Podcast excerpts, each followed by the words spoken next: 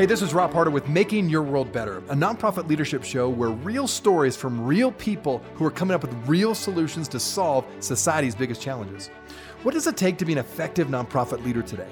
How do people fundraise in an economy that is constantly in flux? How do you relate to board members in a way that inspires them to make a difference? What are the best practices that separate effective nonprofits from others? It is my hope that through these episodes, people can learn not only what it takes to be an effective nonprofit organization, but to hear real stories from real leaders who are successfully making a positive impact in their communities. We hope you enjoy this series as together we hear how they're making their world better.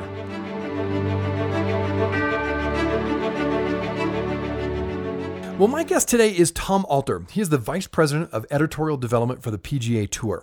Now, you may be wondering, why is the PGA Tour being interviewed on a nonprofit leadership podcast? Well, I think you're going to be really surprised today by how much money the PGA Tour has generated over several years now and gives to charitable organizations. In fact, you'll be astounded. I was when I first heard the number and realized all that they're doing for local communities. And so I think you're going to really enjoy today's show and you'll be surprised how much the PGA Tour is really doing to support our local nonprofits. Enjoy today's show.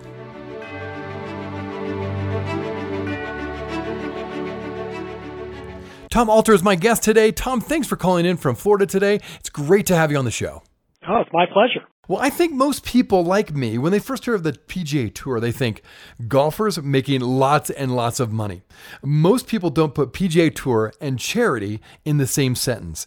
And yet, I've just been learning recently that the PGA Tour and its tournaments generated more than $190 million. Yeah, that's million, $190 million for charitable causes in just 2018.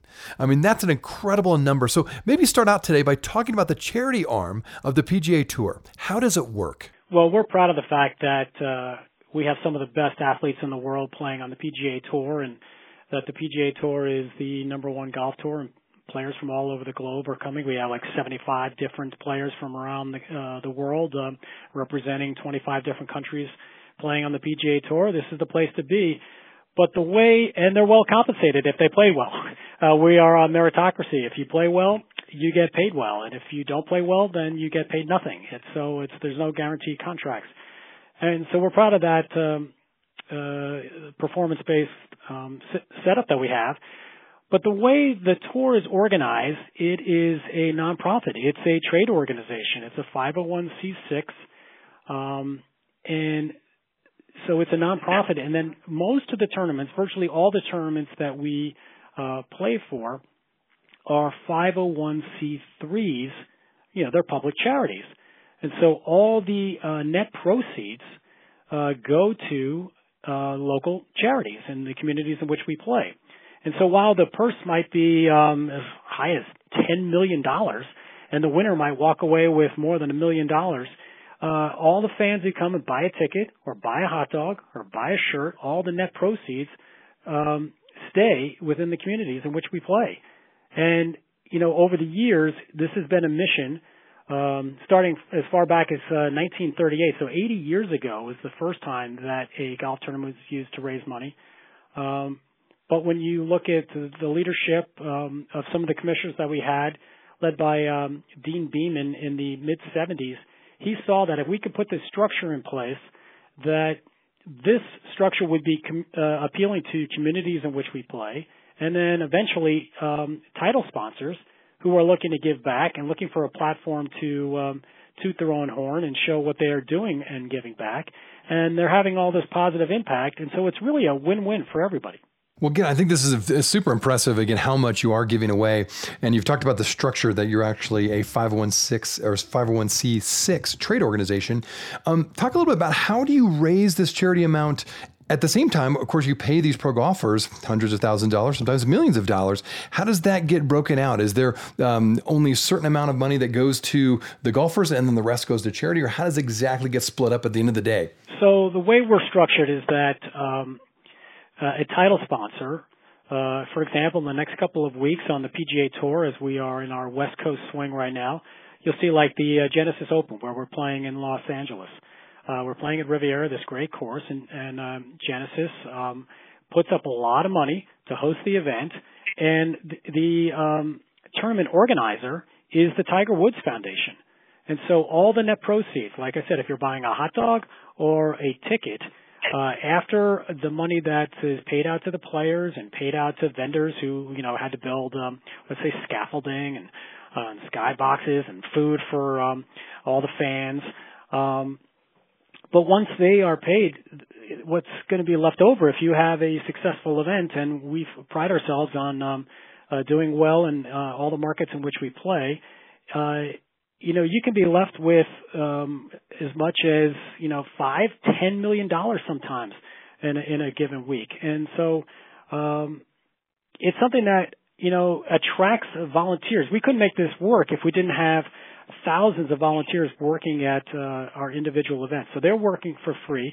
And in fact, they sign up. They have to buy a uniform. They're often taking a vacation from their time, but the experience for them um, is worth it in that maybe they just love golf, or maybe they just want to be outside, or maybe uh, they're connecting with uh, other folks in the community, or maybe the tournament is connected to a cause that's near and dear to their heart.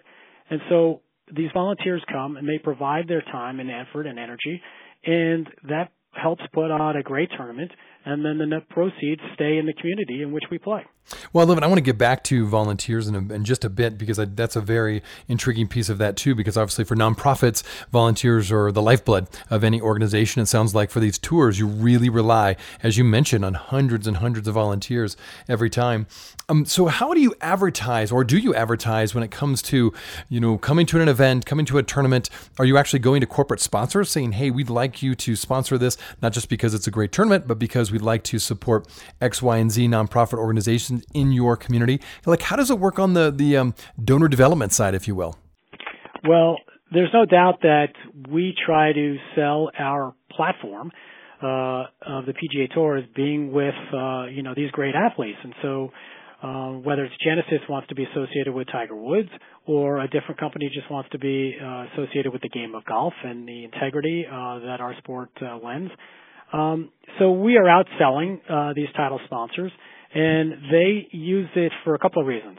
They um, know that they will be on network television. They'll be like, for example, Farmers Insurance is going to be on uh, CBS. That's our first uh, network telecast.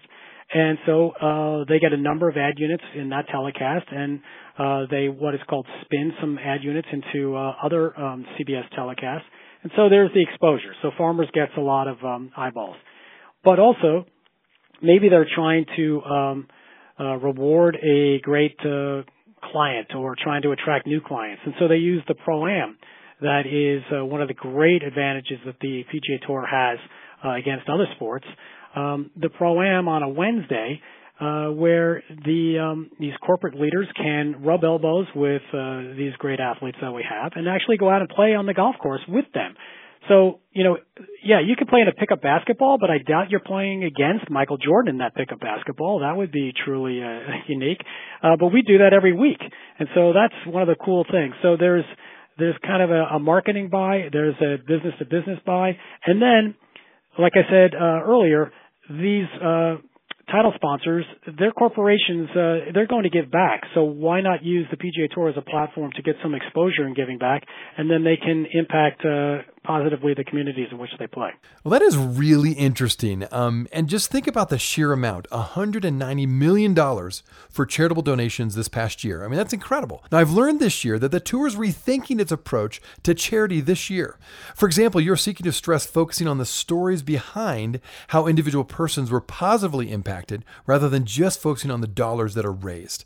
So, maybe talk about the charitable organizations that you support. Like, how do they get selected? Is there an application process, or how do you select the charities you end up giving this money to? Well, uh, almost all of these uh, tournaments. Let's pick out the Zurich Classic in New Orleans.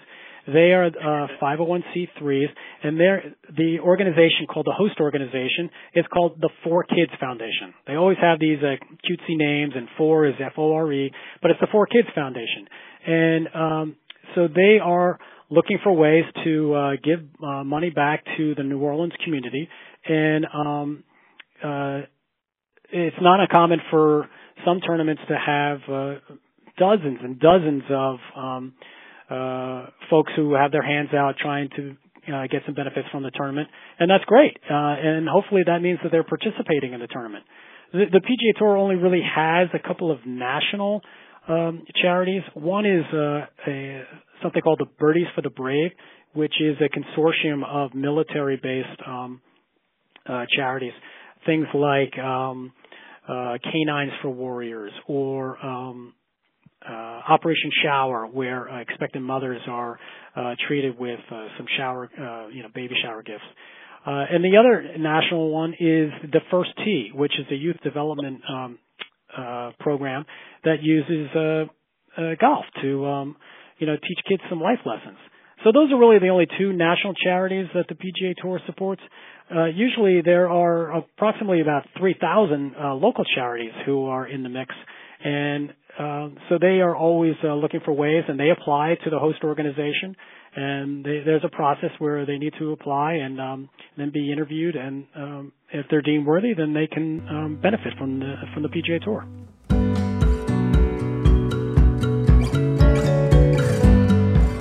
Hey everybody, Rob here. Thanks so much for listening to the Nonprofit Leadership Show. If this is your first time listening to us, I wanted to make sure you're aware of a whole group of other interviews with fascinating guests that I've previously interviewed. Just go to our website, nonprofitleadershippodcast.org, and there you'll find numerous interviews of nonprofit leaders from all over the country, even from different countries, all trying to make their world better. I think you'll really enjoy those interviews. Now, I also want to make sure you knew about a new feature. Um, we want to give you more content, and we'd like to get that information to you. And all you have to do is give us your email. When you go to that website, you can put your email address in that first box you'll see on the front page, and you'll be added to our monthly email update. In addition to some great content, you will see the latest uh, podcast shows that will be actually sent right to your inbox. And that way, you'll never miss any of the great content on this show. The other thing I'll mention to you is if you have questions or comments or you'd like to be on the show, do not hesitate to email me. I'd love to hear from you. Just do that through our website, my email, rob at ccofpc.org. Well, thanks again for listening. Now back to the show. And yeah, so maybe talk about that because I have a feeling that there's some people listening had no idea the PGA Tour gave so many dollars to great charitable, um, you know, institutions and organizations. Um, so is it one of those where you can go to like the website? And maybe this seems like a, a strange question, but can you literally go to the PGA Tour website and say, "Hey, I'd like to apply for the next tournament that comes to my community. Here's our 501c3. Here's the, our pitch of why you ought to support our charitable organization." Is that how it works, or do you actually kind of um, when you go to certain um, communities or cities, do you actually kind of solicit people that are potential charitable organizations that you would think about supporting? How does that process work? It's not as simple as just going to um, uh, submit an application on PGAtour.com. But if you go to PGAtour.com, which is the number one uh, website in golf, you will see the PGA Tour schedule, and you can see um, where tournaments are, perhaps in your uh, community in the market uh, where you live. And then you could reach out to uh, the host organizations uh, in those markets, and they would definitely help uh, walk you through the the um, the application process. Um, you know, and, and, another way is just by volunteering. Uh, the tour will have about a hundred thousand uh, volunteers in total, and so um, you know that's that's another way to get involved, and and maybe you know uh, your organization doesn't have to benefit from the money, but maybe there's uh, ways that you can participate or get get give back um, by donating your time. One thing I just want to mention to my listeners, just to get a scope of how much the PGA Tour has generated in terms of dollars for charitable institutions. The tour has given to date, is what I've gotten from Tom, a 2.82 billion dollars. Get that? Just think about that number. Wrap your head around that number. Two point eight two billion dollars. I mean, that's a lot of money given to charity. It's pretty outstanding, actually. And I, I just have not heard uh, that they've done this for so long. It sounds like it's a long-standing thing, as you said, Tom. So, um, one other question, kind of related to that. You know, certain athletes, certain golf uh, professional athletes, of course, have their personal charities, and I would assume that the PGA Tour, when they do uh, these donations to local charity, they're separate, right? Uh, or, or is there a combination? Like, does uh, Tiger Woods, for example, would he give to a charity and the PGA Tour match that kind of gift, or is it completely separate? How would that work with the individual professional golfers themselves? Well, that's one of the amazing things is that the two point uh, eight million dollars, a billion dollars, excuse me, um, doesn't include all the players' individual efforts. This is just from what the uh, the tour and its tournaments have raised over the years. Uh, and you know, golf is an amazing vehicle that way. I mean, think about how many um, fundraisers that uh, you see where people are having golf tournaments. Uh, so golf is uh, tremendous that way.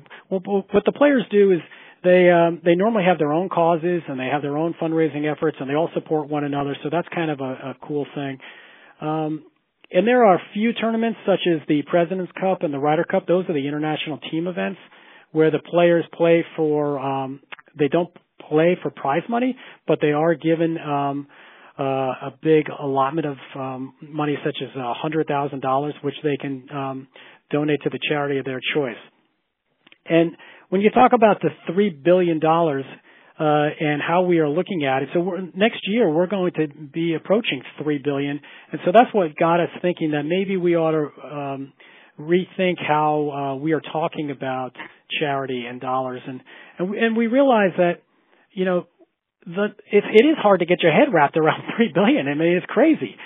So we figured that you know every number has a name, and then every name has a story. And so we are really concentrating on finding uh, these stories, stories of volunteers. I just learned of a tournament where um, a couple they met as they were each volunteering. They met, now they they fell in love, they're getting married, and then they're going to go volunteer at the tournament again. Or it could be, um, um, you know, uh, someone, you know, much serious side story where there was this uh, veteran who came back and he was really uh, uh, struggling with post-traumatic stress. And he got involved in the Canines for Warriors program and he got a dog and now not only did it kind of um save his life he's now uh, fully vested in the organization and has become a, a trainer himself. So it's fun that we have these stories to tell and we haven't been doing a good enough job of uh, telling them so that's really our focus and that's how we've we've uh, kind of evolved from using the word charity to impact because, you know, we have players who visit hospitals. Well, that's not really charity, but they're having a positive impact on, uh, on those kids who are there, um, or, uh, the patients in the hospital. Or it could be even, the economic impact of, uh, an area hosting a tournament. Like John Deere, uh, has their corporate headquarters near, um, you know, Moline, the Quad Cities in, um, Illinois and Iowa and you know when they have the these tour players coming or CBS coming in, and then all the the rest of the circus that is the PGA Tour coming in for a week, well that that has a serious economic impact. And again, that doesn't um, that's not really what I'm I'm here to talk about. I'm here to talk about the uh, the, the, the positive impact of the dollars raised and uh, of the time and the effort. Uh, but it just shows you that there's a lot going on uh, and a lot that the PGA Tour has uh, to be proud of. I would agree. And again, I, my, for my listeners, I think most people would not know this information. Again, how much you've given, how much you've generated to charity over the last several years. And I love the fact you're using the word impact we talk a lot about impact on this show actually and so that is a great way to focus on that. And because there are so many different benefits whether economic benefits as you mentioned that is an economic impact on these cities to the actual charities that you're supporting. And now you've mentioned volunteers a couple of times and i'm so glad you have because that is critical. As i mentioned earlier it's the lifeblood for most nonprofits is volunteers and you have a ton of volunteers. Again my guess is a lot of people may not know how many volunteers you utilize so talk about that you're a volunteer focused organization um, you mentioned that you rely on more than 100,000 volunteers annually to run your tournaments. That's a lot of volunteers. So, talk about the process again. How do people sign up? Is this something they go to the website again, or do you ask for people in each city? Do you go to the corporate sponsors? How do you generate these volunteers? Well, uh, usually it was just word of mouth and then the uh, host organizations would, um, you know, hopefully folks were telling their friends, "Hey, I had this great time," or maybe it's uh, the next generation of volunteers that started to volunteer. Like my son is actually a volunteer at the Players Championship, which is right here in our backyard at the PGA Tour headquarters uh, outside of Jacksonville, Florida. Um, but again, as we're approaching three billion dollars, as some of our volunteers are um, getting a little bit older, we are uh, rethinking uh, how do we um, recruit and train our volunteers. And so we've been working with the firm to just reimagine the whole um, the whole process. And and we are uh, making a concerted effort to have uh, improved communication with our volunteers. Because we know that uh, like I said they're taking time off uh, from their jobs. They have to buy a uniform. It's it's an effort. And there are some volunteers because there's so many different jobs to do you know, you can be a standard bearer and hold the scorecard of while you're walking with the player inside the ropes, and you know that's really golfy. But there are some people who are out in the parking lot helping to park cars, and they never step foot on the golf course. But they know that the tournament is uh, its efforts are going to good causes, and so you know, it's it's a way for them to give back in their community. And we know we need to do a better job of uh, recruiting and retaining and um, and coaching up these volunteers. Well, as I think about uh, what you've done, and re- you've recruited lots and lots of volunteers, you've generated all this money to give to charity. Um, why do you think you've been so successful? Like, what's been the secret of your success for the PGA Tour over now many, many years? That's a good question. I think it um, starts with uh, the leadership that we have. I know on a recent podcast you had with the Harvard Business Review on leadership, it really does start at the top, and and from uh, from Commissioner Deane Beman and then uh, Tim Finchem, and now Jay Monahan they know that um, the structure works if in fact we can uh, recruit the right volunteers, if we can recruit the um, the right title sponsors who see the value uh, in uh, telling our stories and helping us get that out there. But it really comes down to uh, the people, and, it, and maybe it starts with our players. And you know, the game of golf has always been about giving back, and um, it's a game of integrity and uh, I think that that appeal won't go uh, away. And while uh, so many folks are focused on Tiger, there's so many other big names at the top now with uh, you know Rory McIlroy and Dustin Johnson and Rickie Fowler and uh, Jordan Spieth, and so we feel like we're in a really good spot. And so we continue to build momentum on this. And you know, it, in 2007 and 8, when we were suffering through some financial um, issues uh, as a country, uh, Commissioner Finchem saw it as an opportunity that th- these corporations they're still going to give back somehow, but if they do it through the PGA Tour, then we can magnify these efforts and we can uh, help to raise even more money uh, on their behalf. And again, it becomes a win-win. Well, again, my guest today has been Tom Alter. He's the Vice President of Editorial Development for the PGA Tour. Um, Tom, where can people find out a little bit more about your charitable efforts as well as just the PGA Tour itself? Well, I, I recommend everyone to uh, one they can watch uh, any telecast. We're on the weekend every single weekend. We are either on NBC or CBS from uh, three to six uh, p.m. Eastern. So uh, you know, enjoy the telecast, and you'll see lots of messages in there, and uh, as well as seeing some of the the best athletes in the world. Um, but also just go to pgatour.com, and if you're really into it, just go to pgatour.com/slash uh, impact and you'll see uh, a bunch of recent stories, uh, whether they involve a 90-year-old volunteer who's been going to Hawaii um, for the last 20 years and bringing 20 of her friends from Alabama with her to be a volunteer, and that was up uh, last week. Um, or it could be, you know, all the money that we're raising and you know a story behind the individuals who are benefiting from this well, it's really impressive. Again, thanks for being on the show. It's I think this is going to be one of those shows that people will be astounded by. Number one, that the PGA Tour actually does this, and then how much money you've generated. Like you said, almost three billion dollars. Great work. Keep it up. Thank you, Tom, for being on the show, and thanks for your time today. It was my pleasure, Rob, and keep up the good work too. Thanks so much for the listening to the Nonprofit Leadership Podcast.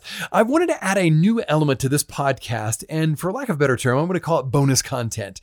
And the idea is this: that I know I've gotten some great feedback on uh, various issues and topics that people would like me to talk about, and also all the time there there's various themes or topics or trends that uh, people are talking about in the nonprofit sector.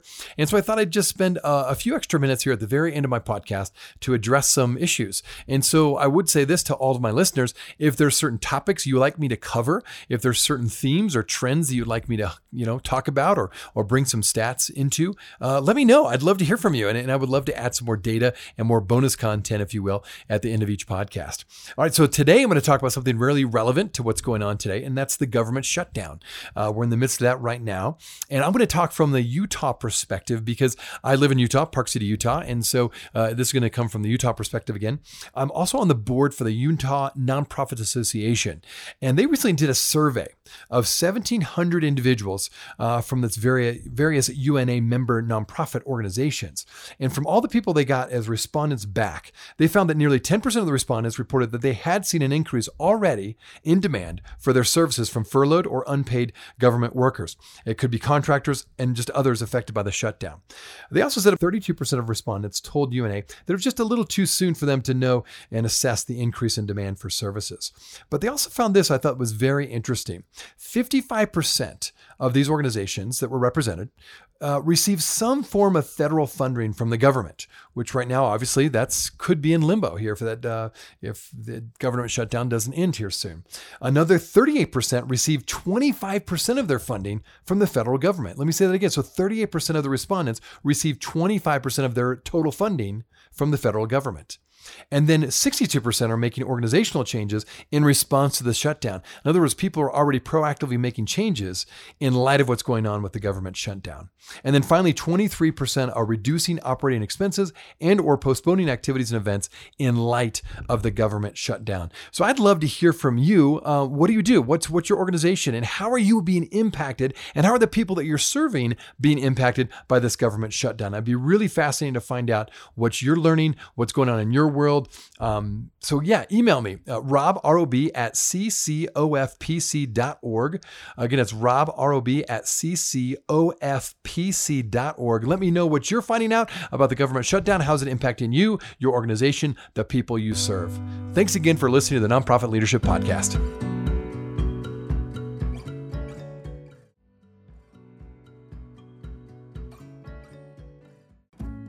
I wanted to let you know that we are on iTunes. If you are wondering how to find out where we are, check us out on iTunes by typing Nonprofit Leadership Podcast or Rob Harder, and this podcast should show up.